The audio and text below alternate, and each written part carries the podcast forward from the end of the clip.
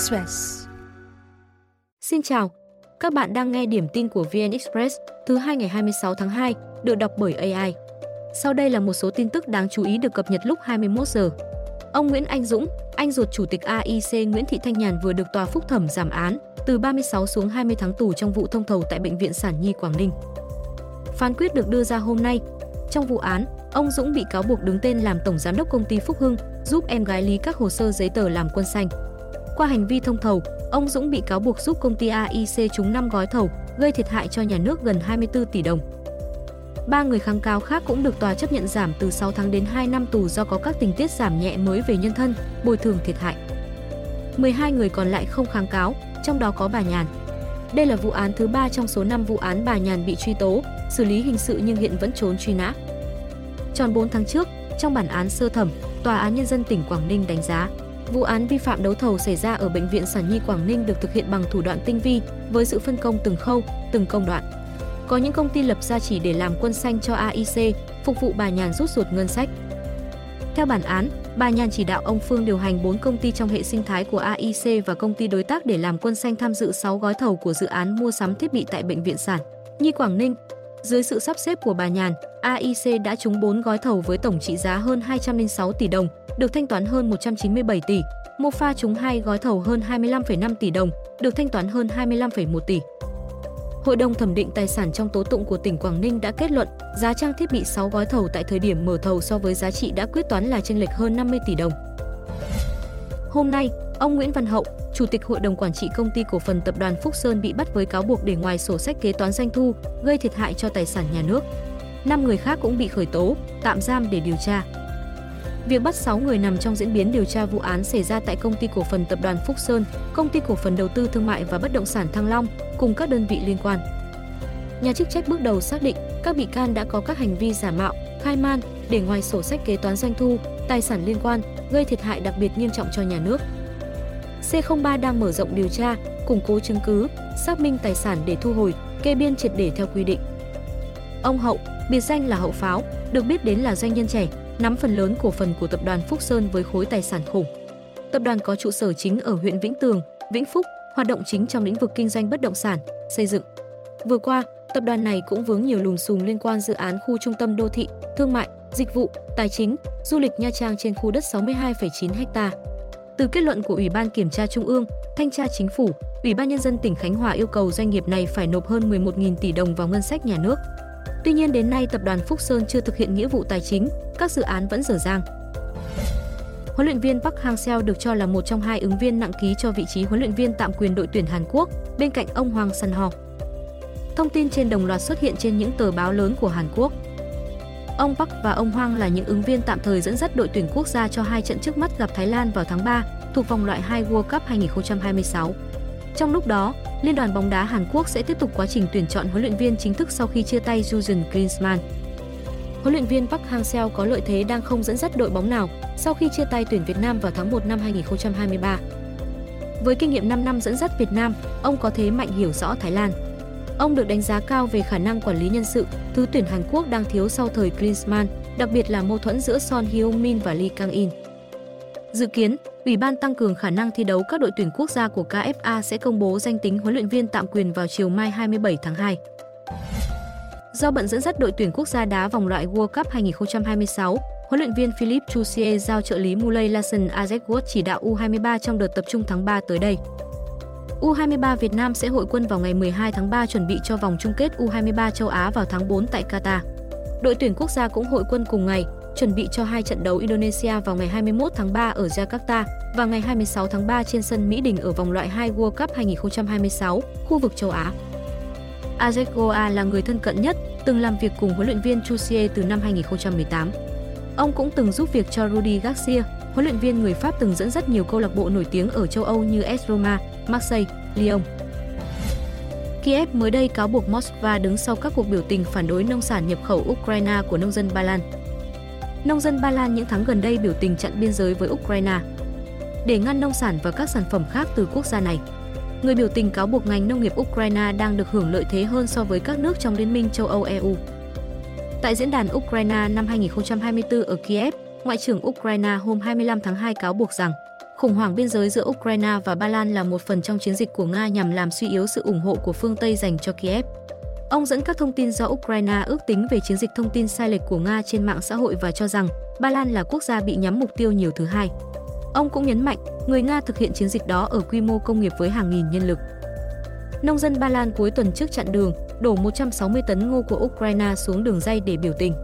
Phó Thủ tướng Ukraine ngày 26 tháng 2 yêu cầu Ba Lan trừng phạt những người đứng sau hành động phá hoại này.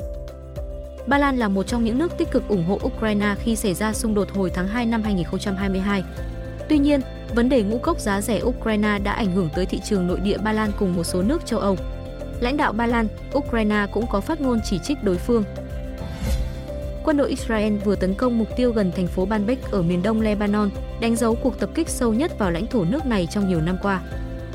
Đây là lần đầu tiên lực lượng phòng vệ Israel IDF tấn công mục tiêu này kể từ khi giao tranh giữa Israel và Hezbollah bùng phát tháng 10 năm ngoái. Các đòn đánh trước đó của IDF trước đó chủ yếu nhắm vào miền nam Lebanon, khu vực giáp biên giới với Israel, dù lực lượng này vài tuần gần đây bắt đầu tập kích sâu hơn. Vụ tấn công hôm nay cho thấy quân đội Israel bắt đầu mở rộng quy mô chiến dịch trả đũa Hezbollah. Giao tranh giữa Hezbollah và Israel đã khiến ít nhất 278 người Lebanon thiệt mạng, phần lớn là thành viên nhóm vũ trang. Sau đây là tin tức được cập nhật lúc 17 giờ. Bộ Y tế vừa đề xuất 3 phương án nâng mức đóng bảo hiểm y tế. Phương án 1, giữ nguyên mức đóng tối đa 6% như hiện nay nhưng đưa lộ trình tăng mức đóng vào luật sửa đổi. Cụ thể, từ ngày 1 tháng 1 năm 2025, tiền đóng tăng lên bằng 5,1% lương tháng tính đóng bảo hiểm xã hội của người lao động, trợ cấp thất nghiệp hoặc lương cơ sở, tùy nhóm tham gia. Từ ngày 1 tháng 1 năm 2035, mức đóng tăng lên 6% lương tháng của người lao động. Theo Bộ Y tế, phương án này giúp tăng nguồn quỹ bảo hiểm y tế, cơ sở y tế có thêm kinh phí, tăng quyền lợi khám chữa lẫn tiếp cận dịch vụ của người dân cũng như hiệu quả điều trị. Song lộ trình này cũng làm tăng chi ngân sách nhà nước, doanh nghiệp, hộ gia đình và người lao động. Phương án 2, mức đóng tối đa được giữ nguyên 6% như luật hiện hành song lộ trình nâng với tỷ lệ cao hơn. Cụ thể, từ ngày 1 tháng 1 năm 2025, mức đóng tăng lên 5,4% lương tháng của người lao động, trợ cấp thất nghiệp hoặc lương cơ sở, tùy vào nhóm tham gia. Từ ngày 1 tháng 1 năm 2035, mức đóng tăng lên 6%. Tương tự như phương án đầu, lộ trình này cũng được cho là làm tăng chi phí của ngân sách nhà nước, doanh nghiệp, người lao động lẫn hộ gia đình. Phương án 3 giữ nguyên quy định hiện hành mức đóng tối đa 6%, chưa tính đến lộ trình tăng nhưng giao chính phủ quy định khi cần thiết. Phương án này không làm tăng chi phí của xã hội song rất khó để chính phủ quyết định thời điểm tăng do luật không quy định. Các cơ sở y tế đối mặt với gánh nặng chi phí trong bối cảnh người khám chữa bảo hiểm y tế tăng, quỹ bảo hiểm y tế có thể mất cân đối thu chi. Sau khi đánh giá lợi và hại, Bộ Y tế lựa chọn phương án 3 vì không gây tăng chi từ ngân sách nhà nước, doanh nghiệp lẫn hỗ trợ thân nhân người lao động.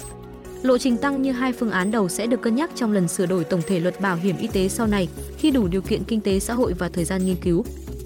Luật bảo hiểm y tế sửa đổi dự kiến trình Quốc hội tại kỳ họp tháng 5 năm 2024 và có hiệu lực từ ngày 1 tháng 1 năm 2025. Cuối năm 2023, cả nước có gần 93,7 triệu người tham gia bảo hiểm y tế, tỷ lệ bao phủ trên 93% dân số. Việt Nam đặt mục tiêu năm 2025 bao phủ bảo hiểm y tế trên 95% dân số. Chứng khoán mở cửa phiên đầu tuần trong trạng thái thận trọng khi thị trường đã giảm 3 phiên liên tiếp trước đó. Thị trường duy trì trạng thái rằng co trong biên độ hẹp đến cuối phiên sáng. Đà tăng của chỉ số nhanh chóng được nới rộng. VN Index đóng cửa ở mức cao nhất trong phiên, tăng hơn 12 điểm lên 1.224 điểm. VN30 Index có thêm hơn 10 điểm, đạt 1.233,31 điểm. Trên sàn Hà Nội, HNX Index và U.com Index cùng đóng cửa trong sắc xanh. Cuối phiên, sắc xanh có phần ưu thế hơn với 270 mã tăng trên HOSE so với 214 mã giảm. Trong nhóm Blue Chip, 19 trên 30 mã tăng giá. Dẫn đầu nhóm VN30 hôm nay là GVR tăng 4,5%, FPT có thêm 3,9%, BIT hơn 3%, hai mã TCB, VRE vượt tham chiếu hơn 2%. Nhóm cổ phiếu chứng khoán cũng là tâm điểm chú ý khi đồng loạt tăng mạnh, HCM, IVS, FTS chốt phiên ở giá trần, VCI, VND, SSI vượt xa tham chiếu. Sáng nay, tàu bay Made in China lần đầu đến Việt Nam. Đây là tàu bay thân hẹp Comac C919 của Trung Quốc, rời sân bay Changi, Singapore sau khi trình diễn tại Singapore Airshow để bay thẳng đến cảng hàng không quốc tế Vân Đồn Quảng Ninh, hạ cánh lúc 11 giờ 45 phút. Đây là máy bay chở khách thân hẹp với chiều dài gần 39 m, sức chứa 168 hành khách, tầm bay tối đa 4.075 km. C. Bắc Kinh kỳ vọng C919 sẽ giúp Trung Quốc phá vỡ thế độc quyền của Boeing và Airbus trên thị trường sản xuất máy bay thương mại. Máy bay này cũng đã đưa Trung Quốc vào danh sách các nước ít ỏi có thể tự thiết kế và sản xuất máy bay, gồm Mỹ, Nga, Brazil, Canada, Anh, Pháp và Đức. Sau khi được trưng bày tĩnh ở đây, tàu bay này sẽ bay đi Côn Đảo, Đồng Hới, Đà Nẵng, Thành phố Hồ Chí Minh và Viêng Chăn. Trước khi đối đầu ở vòng loại World Cup 2026, khu vực châu Á, tờ Bọ lá của Indonesia viết bài đánh giá, chỉ ra 3 điểm yếu của đội tuyển Việt Nam. Theo tờ báo này, thể lực được xem là một trong những nguyên nhân khiến Việt Nam thất bại ở ASEAN Cup 2023. Bản thân huấn luyện viên người Pháp từng thừa nhận Việt Nam chỉ có thể duy trì cường độ cao trong 60 đến 70 phút nên thường hụt hơi ở cuối trận. Thứ hai, Bọ lá cho rằng các cầu thủ Việt Nam có thể bị ám ảnh bởi phong độ không tốt thời gian qua. Yếu tố này có lợi cho Indonesia khi hai đội sẽ tái đấu hai trận vào tháng 3 tại vòng loại World Cup. Thứ ba, Việt Nam được đánh giá là dễ bị kích động tâm lý. Tờ báo này nhận định Indonesia phải khai thác yếu tố chơi rắn và dễ bị kích động tâm lý của Việt Nam. Ở ASEAN Cup 2023, Việt Nam nhận hai thẻ đỏ vì truy cản trái luật, đều thuộc về những cầu thủ ít kinh nghiệm thi đấu quốc tế như Lê Phạm Thành Long trước Indonesia và Khuất Văn Khang trước Iraq. Huấn luyện viên Indonesia Sinte Jong tự tin có thể tiếp tục thắng Việt Nam trong một chia sẻ với trang Bet 11 của Hàn Quốc. Để chuẩn bị cho trận đấu vào tháng tới, Indonesia tiếp tục tăng cường nhập tịch cầu thủ. Huấn luyện viên xin dự định đến Hà Lan khoảng 2 tuần để kiểm tra một số cầu thủ mang dòng máu Indonesia. Sáng nay, giá đô la Mỹ mua bán tại các ngân hàng được điều chỉnh tăng mạnh. Tỷ giá đô la Mỹ trên Việt Nam đồng sáng nay được Vietcombank tiếp tục nâng thêm 60 đồng lên 24.480 đến 24.850 đồng. Tại Eximbank, giá đô la Mỹ tăng 40 đồng lên 24.470 đến 24.860 đồng một đô la Mỹ. Ước tính mỗi đô la Mỹ ngân hàng đã tăng gần 300 đồng trong chục ngày qua và lên mức cao nhất từ đầu năm. Hiện, mỗi đô la Mỹ tại ngân hàng đang cao hơn đầu năm khoảng 430 đồng, tương đương mức tăng 1,76%. Trên thị trường tự do, giá đô la Mỹ tiếp tục neo cao và bỏ xa mốc 25.000 đồng. Các điểm thu đổi ngoại tệ sáng nay niêm yết quanh 25.200 đến 25.300 đồng giá đô la Mỹ tăng được cho là do cung cầu chi phối. Tuy nhiên, các chuyên gia nhận định đây chỉ là biến động mang tính ngắn hạn. Tiền đồng vẫn có khả năng tăng giá trở lại trong chung và dài hạn nhờ vào hai lý do chính. Thứ nhất là đô la Mỹ dự báo yếu đi vào cuối năm khi Cục Dự trữ Liên bang Mỹ hạ lãi suất. Lý do thứ hai là cán cân thương mại xuất siêu, đầu tư nước ngoài tăng trưởng. Nông dân Ba Lan mới đây chặn đường, đổ 160 tấn ngô của Ukraine xuống đường dây trong cuộc biểu tình phản đối nông sản quá cảnh của Kiev. Phó Thủ tướng Ukraine cho biết đây là vụ phá hoại nông sản thứ tư tại các ga tàu Ba Lan. Ông chỉ trích giới chức Ba Lan vô trách nhiệm khi không xử lý những hành động phá hoại này.